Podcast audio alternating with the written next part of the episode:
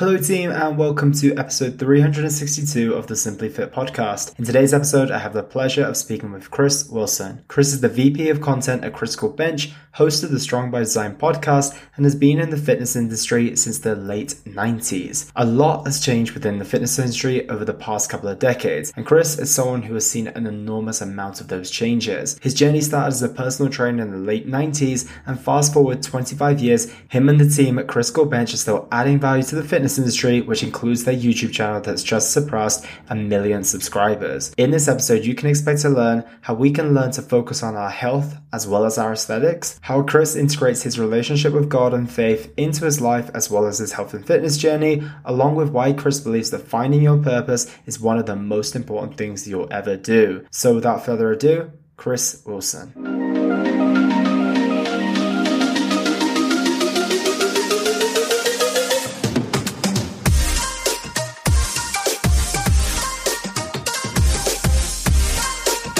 Chris Wilson, welcome to the show. How are you today? I'm doing very well, Elliot. Thank you for having me. The pleasure is truly mine. I was just saying to you before we got started that I wasn't too familiar with your name or your work before I was fortunately led to being in contact with you. But since being in contact with you, I've been really fascinated by the work that you've done. I feel that there's going to be a lot of value that the listeners are going to take away as well. But before we do dive into that, can you give us a little bit of context about who is Chris Wilson and what it is that you do? Certainly. Yeah. I'm uh, the VP of content here at criticalbench.com. We are a, an online fitness and health publishing company. We've been around for almost 25 years now, since 1999. And um, I've been in this position or a similar position for the better part of 10 years now. I'm coming up on my 10 year anniversary of, of joining the team. Uh, and working for a childhood friend of mine. So the owner, founder of the business, uh, we went to high school together and, and played high school football together, and uh, are still uh, good friends and, and have maintained a friendship, even though we have a professional relationship as well. And uh, I oversee all content here at Critical Bench. So we we are really in the business of creating fitness and health related programming that people can easily infuse or insert into their lives to live healthier lives, pain free lives, um, uh, feel stronger, uh, feel more, um, you know, alive, if you will. Um, and, and, we can go down the road, those roads of, of, of topics uh, based on the various things that we've created over the years. Uh, but what we have global reach and uh, it's, it's a feel good type position that I'm in where I'm creating content that I really enjoy making, knowing that it's going to make someone else's life better on the other side. Uh, it's there's no gimmicks to our to our stuff. Yes, we are an email marketing business because that's we reach people 100% online, but we create really good, very affordable programs that people, like I said, can easily do in 10, 15, 20 minutes a day um, and, and get great results. So it's, uh, I enjoy my job. Hey, that's, that's different. absolutely is. And it's incredible work as well because of the health and fitness industry. If something stays around for three or four years, that's a pretty long lifespan. So for you guys to be doing this for the past 25 years or so is pretty damn incredible. And also in kind of a traditional format as well. When I was looking at your website, you know, it reminds me of being on bodybuilding.com in the early 2000s, for example. I hope you take that as a compliment, but it has that very nice old school feel to it, you know. So I want to dive into that a little bit more in just a moment, but I want to hear, Chris, where your personal journey with health and fitness started as well. What led you down this path to thinking, I'm going to go down this route as a career, and where did it all begin for you? Good question. I'm going to get there in two seconds, but we are, what you've noticed is our archaic looking website, and that's fine. Uh, because it's actually going through a full remodel, full redesign process right now. Oh wow, really? Yeah, because honestly, in in the world of of online, we the draw has not been our website for many years, probably since I started here. It's always been about creating a certain landing page, right, or a uh, a sales letter or a VSL video sales letter, which is basically an infomercial that leads people to a product or program. And those are the things; those are the landing spots. Those are the end. Um, that's where you want to get the eyeballs. And so we we've gone uh, really heavy and put all of our energy into creating all of these various what they call funnels for various products and programs and and those are beautifully constructed and made and that's what we send all of our email traffic to and as well as other online affiliates. So that's the bread and butter. The website has been ignored and neglected long enough and we realize in order to have that kind of uh, that uh, that even level of how people perceive us at, as critical bench if we're going to be consistent, in other words, across the board with YouTube and all of these great product uh, product pages and stuff, we need to show up with a better platform uh, as home base, really. And so uh, that's going through a massive thing. We're going to have a great e-commerce experience for people as well. Uh, so, okay, getting back to what you asked was wh- where are my roots? Like, why am I interested in fitness and health? I uh, was the youngest of three boys. In fact, my older brothers were identical twins. And uh, I grew up just loving activity, sports, being strong, being a boy, being tough. Um, I had a great neighborhood. I was friendly with, uh, you know, everybody on our street for the uh, for the most part. Uh, I couldn't wait to wake up on Saturday mornings and go off on my bike um, I would just sit there. I, I was laughing just the other day talking to somebody about the rule. It was kind of like a I get, I don't know if it was a spoken rule or just kind of a, a, as a kid, you kind of knew I probably shouldn't leave my house before sunlight, sun up.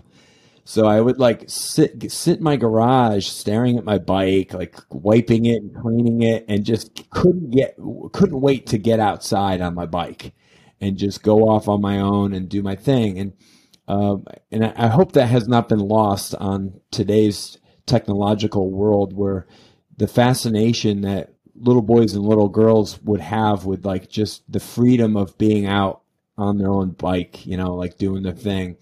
Uh, but I had that in the 80s and I loved it. And um, so that's kind of, I would say, where it started. But then I had these great role models in my older brothers who were just five years older than me and big and strong and tough and nobody messed with the Wilsons. I just wanted to be just like them.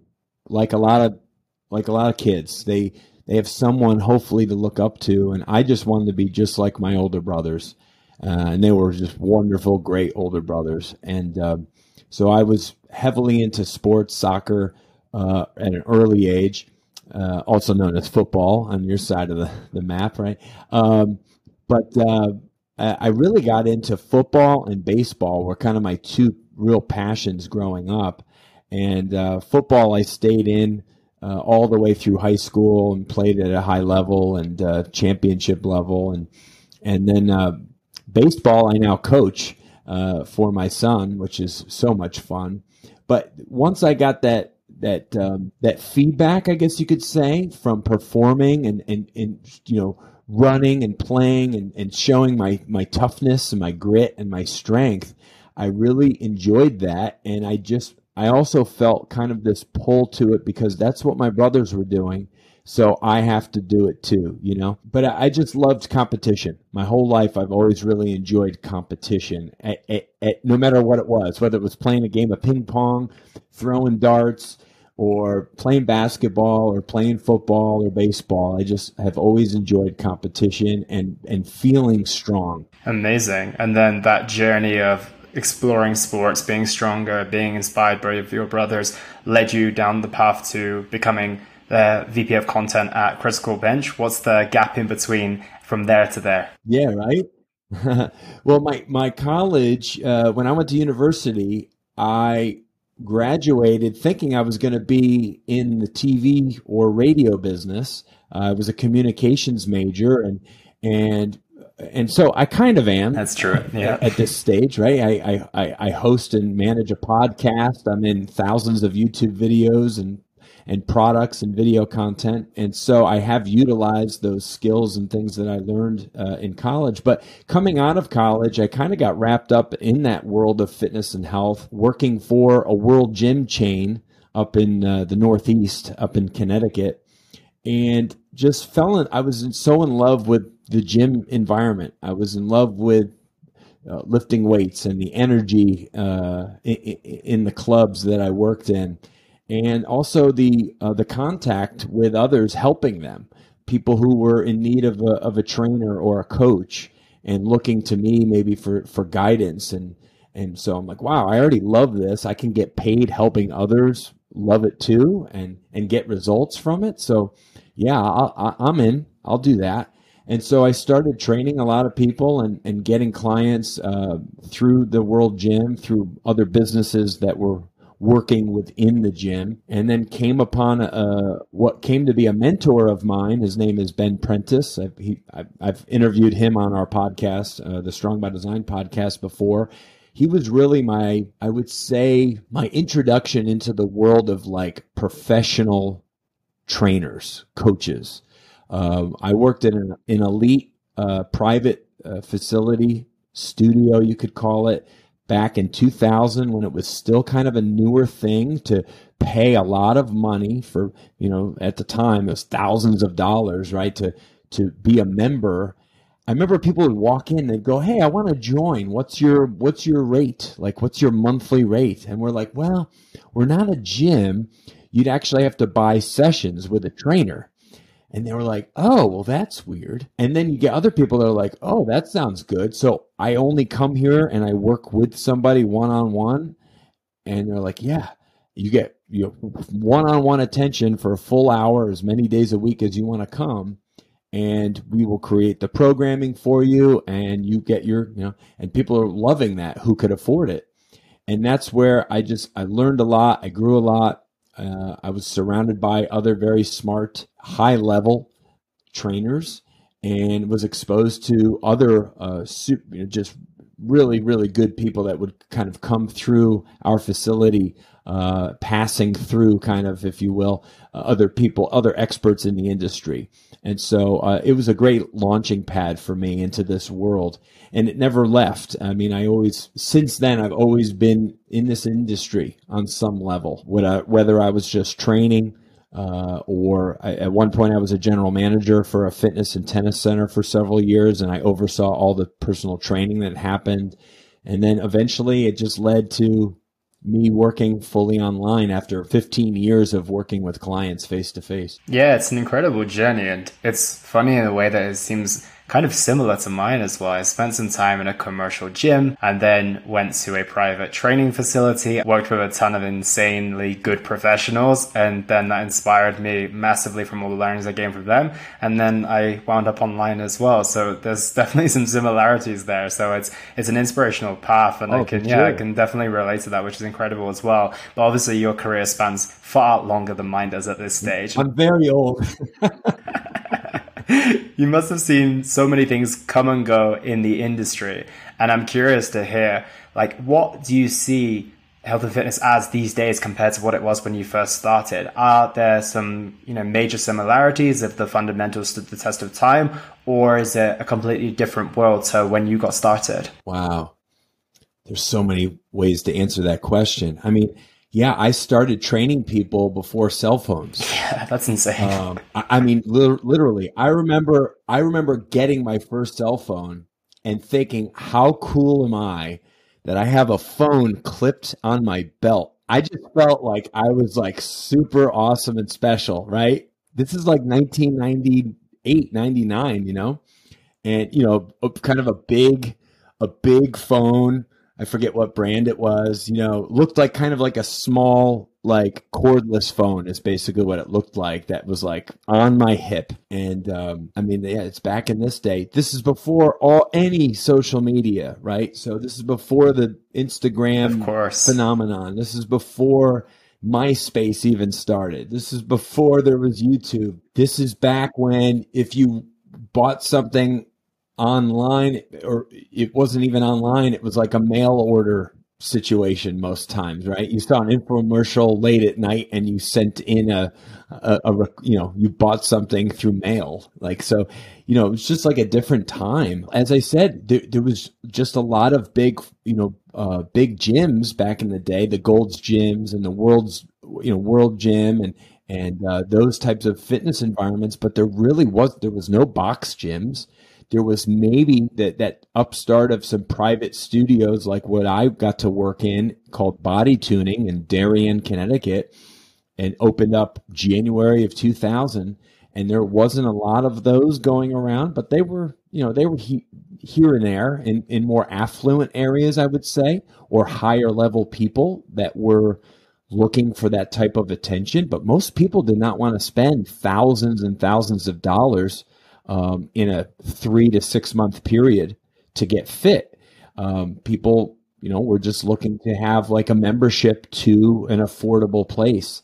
Um, and nowadays, I mean, you can't drive a mile down a road without passing a, a some type of box gym or fr- franchise of some sort.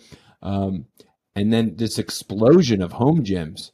No one had home. I mean, very few people. People maybe had a few weights to tinker around with at their house, but didn't have these full scale, amazing squat racks and a thousand pounds of weight in their own garage. That that wasn't really normal back then either. Um, so we've seen this massive shift. People realizing the need, the importance, I think, of of strength and of uh, f- uh, focus on physical uh, physical fitness.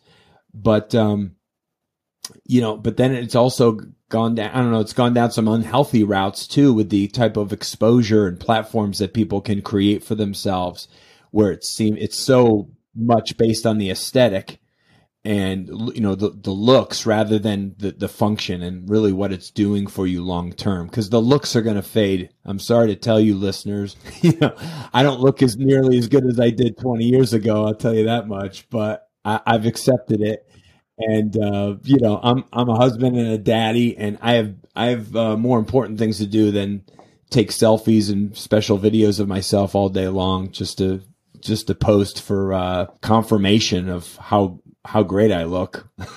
I don't know. I'm just listen, dude. You know, I'm just speaking truthfully. You know, I'm I'm kind of over the fascination that people have with the fake, the fake bodies that we all see uh, in every day we scroll. Yeah, I'd love to get your thoughts on that a little bit more because, of course, you're now all online based. A lot of the work that you do is on social media, whether it's your Instagram, your YouTube, and your podcast. So there's obviously a lot of utility to social media. Yeah. So where do you find the blend between terrible stuff that's coming on and you know the thing that's leading people in a direction that's not healthy versus the ability to spread information far and wide. That's actually really practical that helps people far more than like you said when they first started with you. They could only have a personal trainer or go to a gym. They wouldn't have the same level of information they have access to now. So how do we balance the two or how are you balancing the two at the company you're with? Yeah. Great questions. Um, information overload right now for sure right? Um, everybody's an expert if they just follow one person or do a little bit of reading online. Everything's so accessible nowadays that and uh, I'm sorry, you're, you're you might be an internet expert, but you're certainly not an experienced expert. Um, expertise really only comes from literally tens of thousands of hours of doing something. Um, and so I can call myself an expert in this field because I've trained people for tens of thousands of hours. Um, and that's prior to me working online for the last 10 years. So I think there's such an unhealthy aspect to the online world, right? I mean, and, and we could go on and on about this, but it's because the fascination I think that people have with the human body, right? And what, what the human body is capable of doing and looking like, uh, and transformations, right? I mean, I love and I applaud when I see someone who's gone from maybe 50 to 100 pounds obese to like very fit um, how did they do it? And there's lots of different ways to get there. Did they do it a healthy way? Did they do it in an unhealthy way? I still appreciate the hard work and the dedication it took to get there.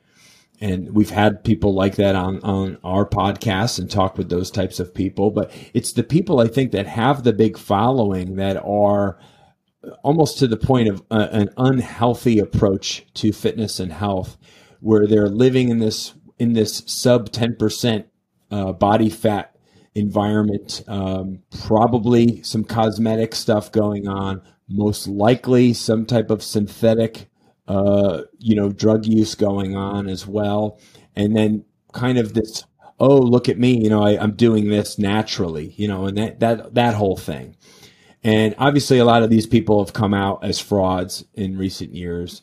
And it, it's just so evident. I, I, I am lifetime natural, never done anything, but I don't think most people would accuse me of doing it because I'm also not taking photos of myself at 6% body fat, you know, turned sideways with, with a tan, with the right lighting and, and everything else, like proclaiming that I've done this naturally and this is what I look like every day. Um, it's such a facade. It's so fake. I've been around people that have, that are competitive in this world, in the world of figure competition or bodybuilding. They don't look like that every single day. It's extraordinarily difficult to look like that for one day. And oh, I'll also add, it's, it also makes you an extremely selfish person to be so focused on yourself that you probably aren't good in your relationships. If you're a parent, you're probably not a great parent. I'm sorry, I'm just saying in the extreme cases. Uh, you are so focused on your own diet, on how you look, on how you time everything, you know, and you cannot give enough energy to other people if you're that that much focused on your your own your own appearance. How, how are you going to be good for other people when all you all you think about and all you focus on from the moment you rise to the moment you go to bed is, is how you look and how you're going to be perceived? And that has gotten so out of whack. I think for people, um, it's crazy, and I'm I might be pissing somebody off right now, but I'm just telling it. I think as a as a 47 year old guy who's been around this world long enough to see the impact it has.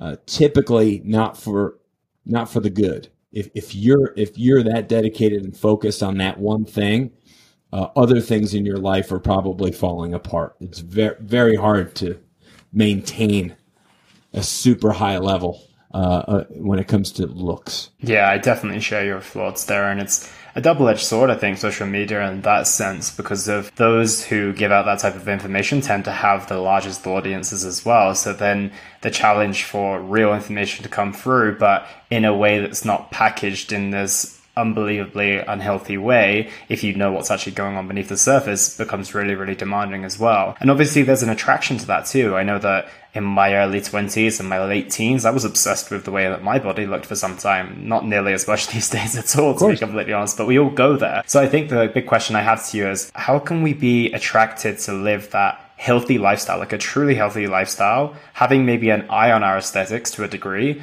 but really understanding the fundamental principles of what health and fitness truly is. As long as I think aesthetics is a little bit more of a side effect than the, the main thing. I'm I, very much like you. What did I care about in my late teens and early 20s? I cared about looking good, being strong, and hooking up. That's what a lot of guys, that's what a lot of guys are thinking well, how can I make some more money? Because most of us are poor coming out of college or in during college years, late teens and early twenties.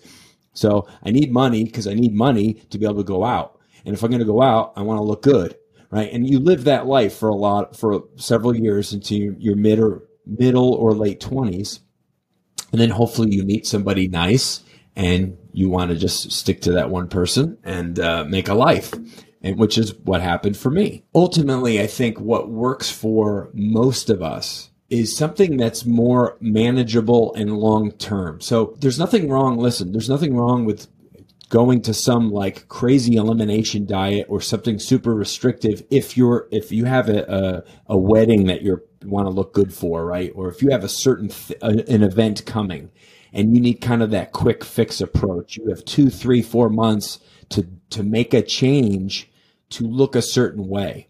The trouble is that's what's sold to a lot of us as like sustainable, and it's not. Um, I think any kind of elimination diet, anything that's highly restrictive, is not sustainable, and you're just going to be frustrated after you know two months, three months, four months, however long you're able to last uh, with that that diet or with that approach. I think you need to be open to different forms of activity and exercise. I think you need, you know, to consider them hobbies or lifestyle, things that you really enjoy doing that are satisfying to you, you look forward to. It's the only way you're going to continue doing them. Anything that you are, you know, and, and it's okay to, sometimes it's good if if something does make you a little uncomfortable. Like I do yoga out here in our gym once uh, once a week, and I I love and I hate it. It's the hardest thing I do every week. I would never do it by myself because I just have no desire. But an instructor, we have a yoga teacher come, and she puts us through great routines, and I know I need it, but I I don't really want to do it until, but I'm grateful when it's over. so, but so that's what I mean about you know being at least open to things that maybe you don't love but you know are good for you, but at least having the accountability of having a coach come and put us through that. Now, in terms of weightlifting and stuff, I don't even have to think about it. I love that stuff so much. I have ever since I was 10 years old. I go out into our gym and I work out multiple days a week. So strength training easy, comes easy. That box has been checked my whole life. I don't struggle there. Where I do struggle, however, is diet and nutrition. And I think a lot of people do. It's not that I struggle about what I should be eating, uh, what I know is good, what I know is bad. I can make those judgments very easily, very quickly. For me, it's typically a quantity issue or a tracking issue. So I'm either overeating, so calorically I'm just taking in more than I need based on my my my needs of the day. Uh, and then if I'm not writing it down or if I'm not tracking, I have no idea where I'm at. So I'm just kind of going off hunger and appetite rather than off of like, well, you've eaten this, this, this, and this. So if you're still hungry, this is kind of what you have left to play around with. And it's not so much I'm counting counting calories and macro, you know, it's, but I think you have to have a loose idea. Yeah, I think you have to have a general idea. And most of us overeat the foods that we don't need as much. We overeat the carbs and we overeat the, the, the fats and we undereat the protein. I would say that's most people's problem. And if we, if we went out of our way to really make sure we're checking the protein box, because protein will be the most satiating and the hardest to, to, to, to overeat. But if you try to, usually you can fill yourself up well enough where you, you don't overeat the other things. And when I was tracking my protein intake and really having a good understanding of how much protein I was eating in a given day, I, I was getting great results. I was not overeating the fats. I was not overeating the carbohydrates. I leaned out. My my whole body changed, uh, and um, and I, I really need to get back to that. I want to do that with my wife. Actually, we've we've been talking about it and talking about it, and I'm I've I've been hesitant on on pulling the trigger on kind of getting back to that because I'm I'm about 15 pounds more than I want to be right now, and I know if I just dial it up a notch by just tracking and and knowing what I'm eating and, and knowing I'm hitting my protein for the day, I, I'm going to get exactly what I need.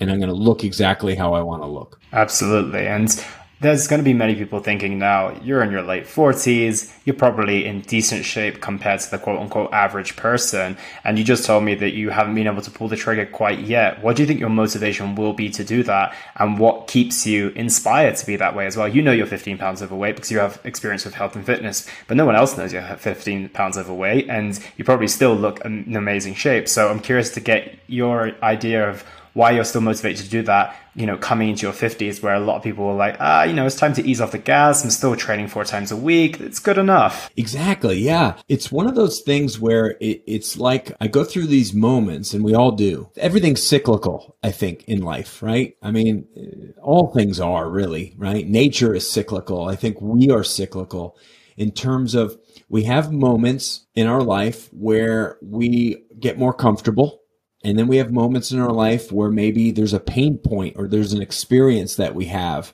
that really resonates with us and it is kind of a starting point or an ignition point for us for change. And then we can ride that wave typically only for so long before we start to hit again a point of comfort and then we kind of go, lack that same enthusiasm.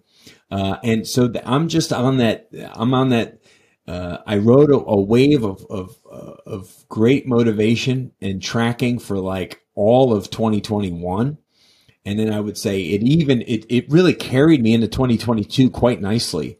And then I would say by like summer of 2022, I think I hit a moment of just like kind of starting to get more comfortable again in, in things and and and lacking uh, attention and uh, letting myself go a little bit more, like having a little bit more food or having an extra reward meal or an extra dessert here and there. And those things do add up. And so my wife and I have been talking about this for last few months. She just uh, finished nursing school not that long ago. And so it was kind of a challenging period in our lives while she was finishing up nurse. She's transitioning out of veterinary medicine into human medicine. And, um, but now we're at a, a, back at a point, I think, where both of us really can jump back in and kind of be on the same. That's a big thing, right? With your partner, with your spouse can you do it together? And that really helps. It's such a big thing, right? Because if like if the husband's doing it but the wife isn't, or vice versa, that can really like it can really be harder. It can really be a juggling act, I think. But but if you're both on board with something together and getting the results, there's some sustainability there. And again, it, just comes down to preparation, uh, kind of cooking for the week on the weekend, and setting up your meals in advance. Uh, good foods, foods I enjoy eating. I mean, that's the whole thing, man. You don't have to be super restrictive to get good results. You don't have to cut out certain foods to get good results. You just have to have a plan. And then you have to just implement that consistently. And I think it's that's people struggle with con- being consistent and being disciplined with things, right? It's hard to you know make yourself go to bed at a good time so you get good sleep but then get up early enough where you know it's a you maybe have some time to play with in the morning. Um, and it's it's it, it it it it takes a lot of discipline to prep the that food. But when you do it makes life easier you know? It's like just cook a little bit extra on the weekends but then monday through friday now all your meals are kind of like structured and set up for you if you've you know cooked enough and put some stuff in in, in containers, and uh, there's a lot there in order to get started. I think with some of these things, it can kind of be scary, but then once you're in it, you're like, wow, man, life is it's like freedom through structure. People think structure creates less freedom. It's actually the opposite. It really provides a lot of freedom once it's established and you walk in it for a little while. Yeah, I couldn't agree more. And my girlfriend and I are going for a similar phase at the moment. She's a little bit more interested in dropping some body fat at the moment than I am. But I was like, I'm going to be with you because of you know, it doesn't hurt me to tighten up a little bit more. It never does. And also, I know the power of doing it as a pair. And you're absolutely right. Like, once we said, okay, we're going to have this meal for the evening, that was one of the biggest things because then there wasn't any temptation to have anything else. The next aspect was saying, okay, we have this dedicated workout time. Let's commit to this. Let's follow through on this. And as long as we both place those boundaries to not let the work run over, you know, all of a sudden, like you said, you become free because then you get to your weekend. You're like, well, do we want to be a little bit more flexible? And all of a sudden, rather than that guilt or that voice in the back of your head saying, oh, you, well, you know, you've had the pizza already twice this week, so do you really want to go again? It's, you know, more a sense of saying, ah, well, amazing, you know, we're on track with our goals. We can be a little bit more flexible if we need to, but also if we want to keep taking advantage and capitalize on our results, we're just going to keep going. And like you said, once you're in it and you see the rewards from it, you're free. You know, you're living in breathing in the body that you want to. You're feeling good in the process. So I love that as well. And as I transition on to the next question regarding your family, I'm curious on what knock on effect that has to your children as well. Oh, yeah, totally. Huge impact on the kids. And that's always in the, that's always in the back of my mind. I think when it comes to like where I'm at physically, where my wife's at is like, how do our kids perceive us? Mm. How do they perceive health? How, how do they perceive like aging well, right? My wife and I are this, about the same age, and um, I would like to. I'd like to think I don't look my age, and this is, I haven't really gone gray yet, so that that always helps, right? Um, but uh, I want my son and my daughter to see me as as a healthy, energetic father. Uh, that that I that I'm capable of of uh, say of all things, but I'm capable of of of just about anything physically. I want them to see me as as the provider, the protector, strong, you know, physically capable.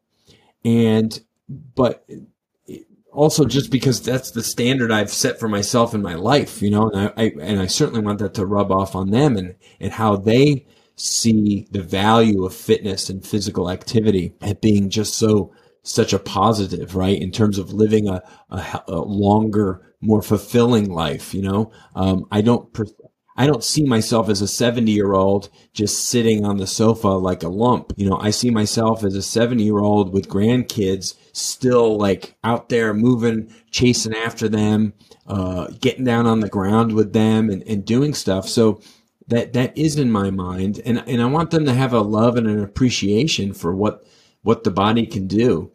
And uh, my, as I said, I, I, coach my son in baseball, and he's a, just a terrific athlete, super fit. I am in the process of getting him uh, this summer. I really want to start doing some strength training, you know, for an 11 strength training for an 11 year old.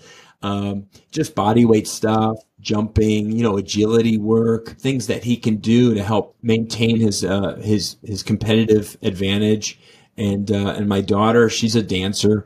She loves just dancing and performing and stuff, and and um, so I love to go and watch her and take videos and pictures and support her in that, and how how great of an activity that is for for anybody to do.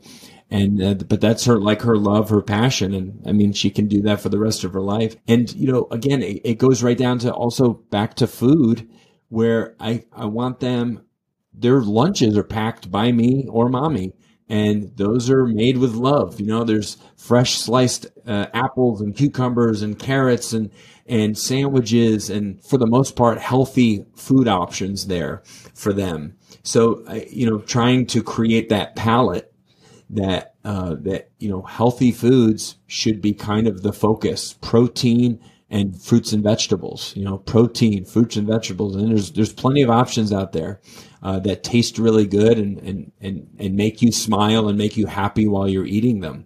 And I think, you know, getting away, the kids know it's great. Like the kids know, like, oh, like we got to stop and pick food up. So they're like, well, we probably shouldn't do McDonald's because that's not really good for you, even though, you know, it tastes good, but you know that's not really good for you so maybe we should just get like you know subway sandwich or you know you know different options that that aren't always fast food so we're we do that very rarely.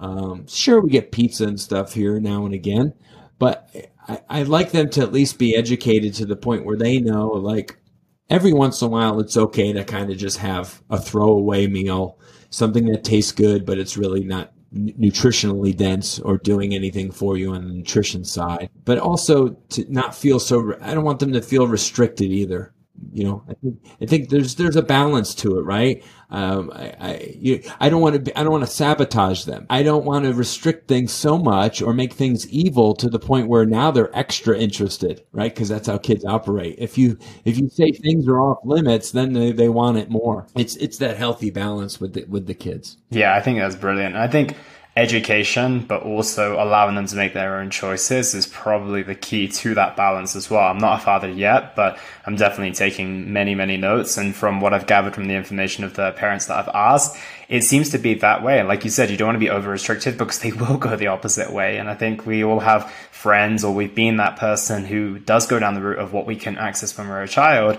but also we don't want to scare them into thinking, okay, well, this is all bad. So I think it's just a healthy understanding of like, okay, well, a little bit of this is from time to time is okay, but at the same time, we've got to understand that if we do that on a very long term and consistent basis, it's going to have some consequences as well. So I think that place in the middle is probably the best place to be, to completely honest. And I want to ask a question as we're on family life and transition into faith, because it's not a question I've actually asked that many people on this podcast about, especially when we're on the topic of health and fitness. So what role does faith play in your life, especially when it comes to health and fitness and fatherhood and family? That's great. I appreciate you asking. It's it's certainly you know we we are a fitness and health publishing company, and uh, the content we create, the products and, and programming that we put out into the world is for all people.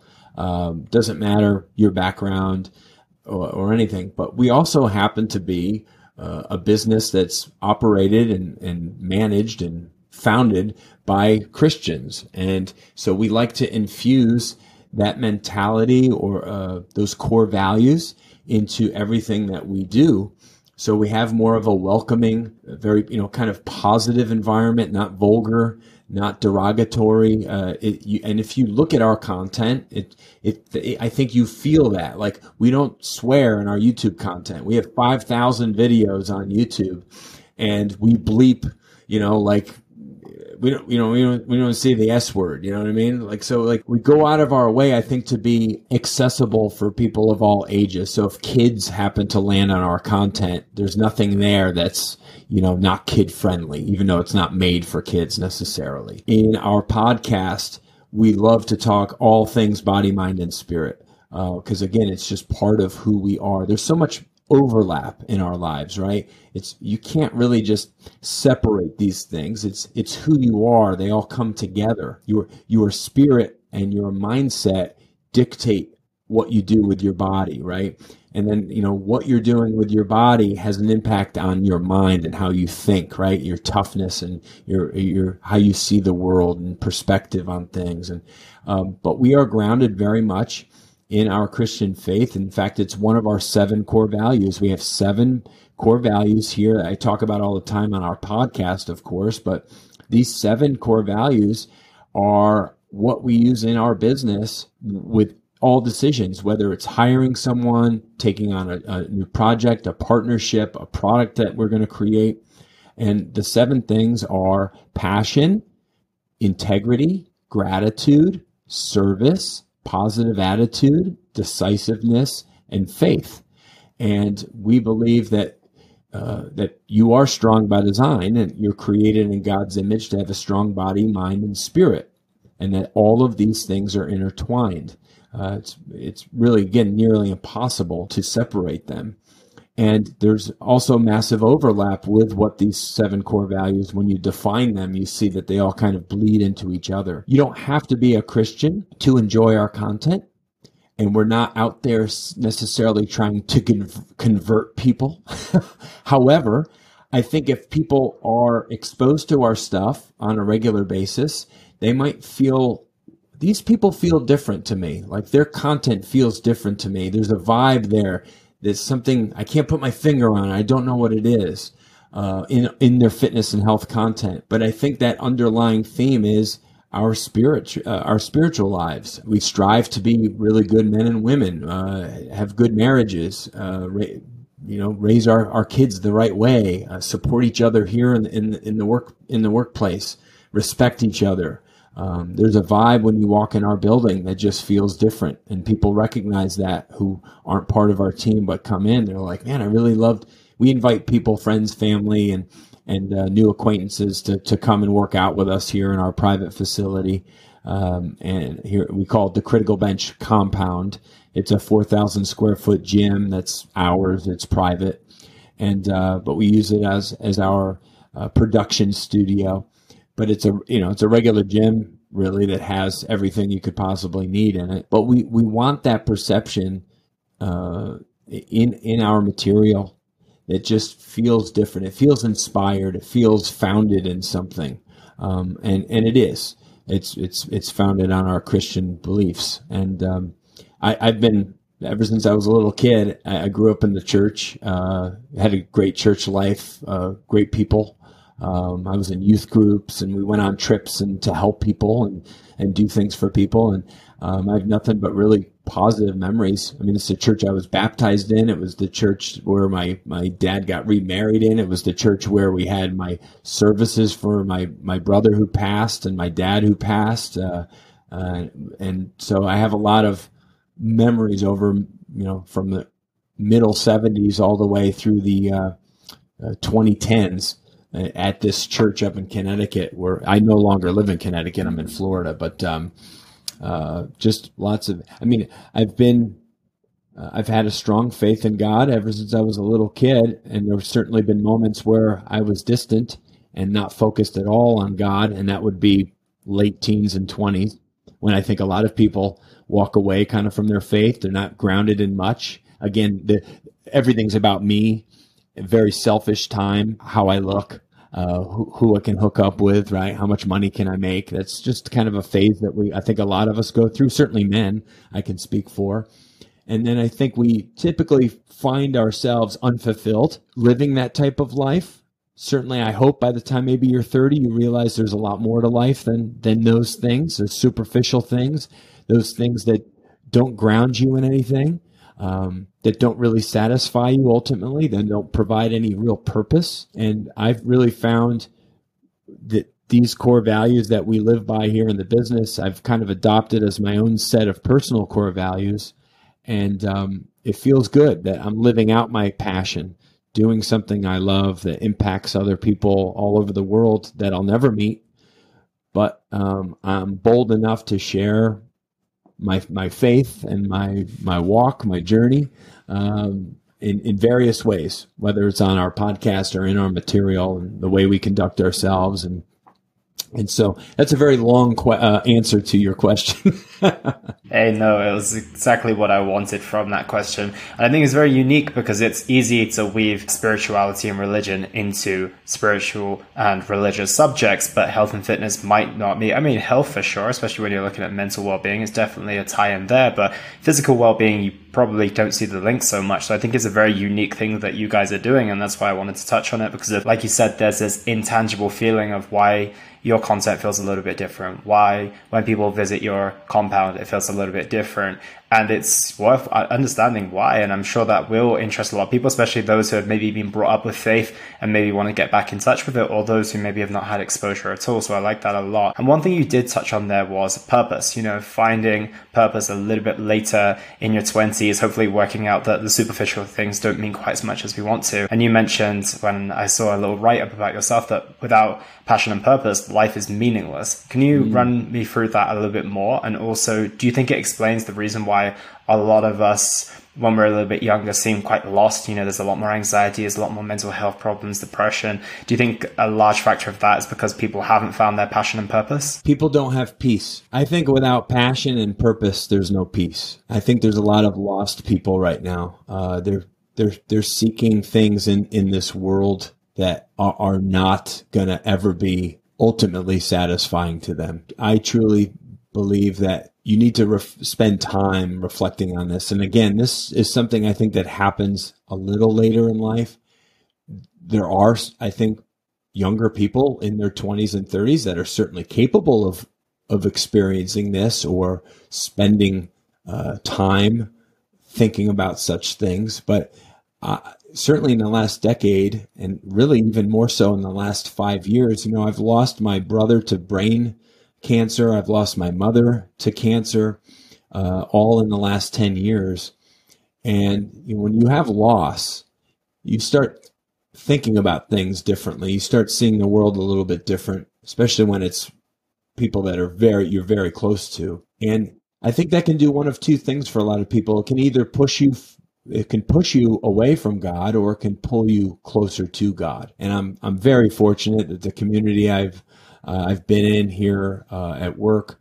It, it's it's kind of kind of roped me in, and I, I formed a stronger connection and closeness to God in terms of just being in prayer and looking for answers and looking for truth. And um, there's no better place for truth than in the Bible and living more biblical, biblically, I do feel like there there's a peace that you get when you start living that way where it's it's just unattainable when you make money and you make possessions and you make your house and your car and your job, when you make the your identity is in all of these things, these idols, and in your relationship, say you're dating somebody or you know and that's how you define yourself. You define yourself by the person you're with or by the things that you have or by the place that you live. Ultimately i, I don't think that's where you that's not where you find purpose. As i said at the start the, the passion and the purpose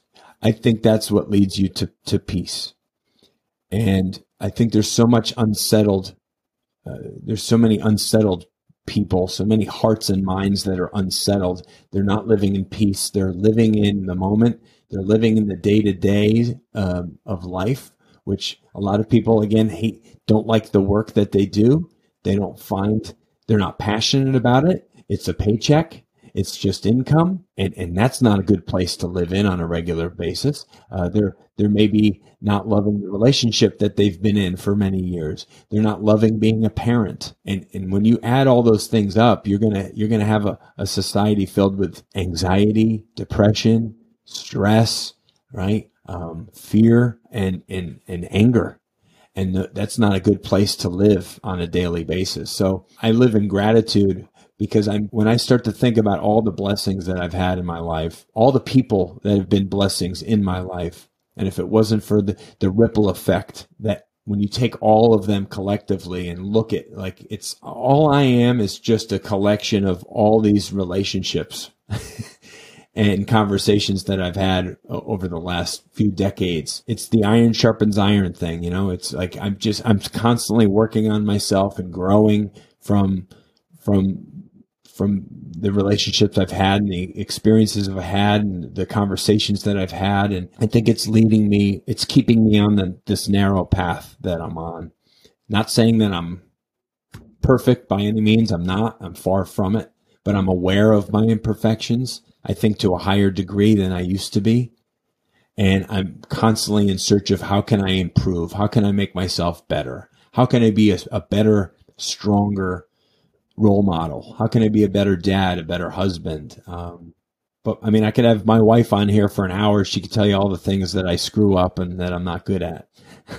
yeah, it does sound like your journey is a constant state of improvement. And as you mentioned, it's just a case of looking at those things, being honest with yourself, connecting with the things that make you you, the gratitude for your community. And I like the way you sum that up and you being just a collection of your experiences and those you've had conversations with. Really nice way to put it. And it's, uh, very, very enlightening piece of information once you realize that. And you might think that, well, if I'm not having that great of a human experience so far, maybe I need to improve the quality of my experiences and the people I'm around. And I need to also make That's sure right. that I'm giving the same value to the people I'm communicating with as well, right? Because the community goes both ways. People will have a large impact on our life, but we also want to have a large impact on theirs as much as we can. And that does lead me on to my final couple of questions. And I want to ask you, Chris, what is the impact that you want to have on the world with the work that you do? I think my hope for the, the work that we do, that I do, that I'm a part of, is that people really feel a strong sense of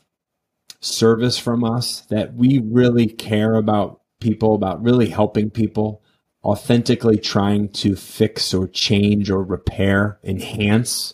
Uh, there, you can come up with a, a, whole collection of words there that that our hearts are in it. That we didn't. We're not just in this for money. We're not a flash in the pan operation. Thus, you know, here we've been around since 1999. So obviously, we're not. You know, we're grinders and we we stay with things. I mean, there was a period of time where, as VP of content, I was overseeing all of our YouTube content as I still do. And we had seven years in a row of one video getting uploaded a day on our YouTube main YouTube channel. And so you want consistency, you want grind, you want to see growth, stay committed to something long term. Our hearts are in the right place. We're detail oriented, but not to the point of where we we need something to be perfect to put it out into the world we want to help people, but we're decisive and we move fast on the decisiveness is one of our core values here. So that means that we're action takers. So, so we like to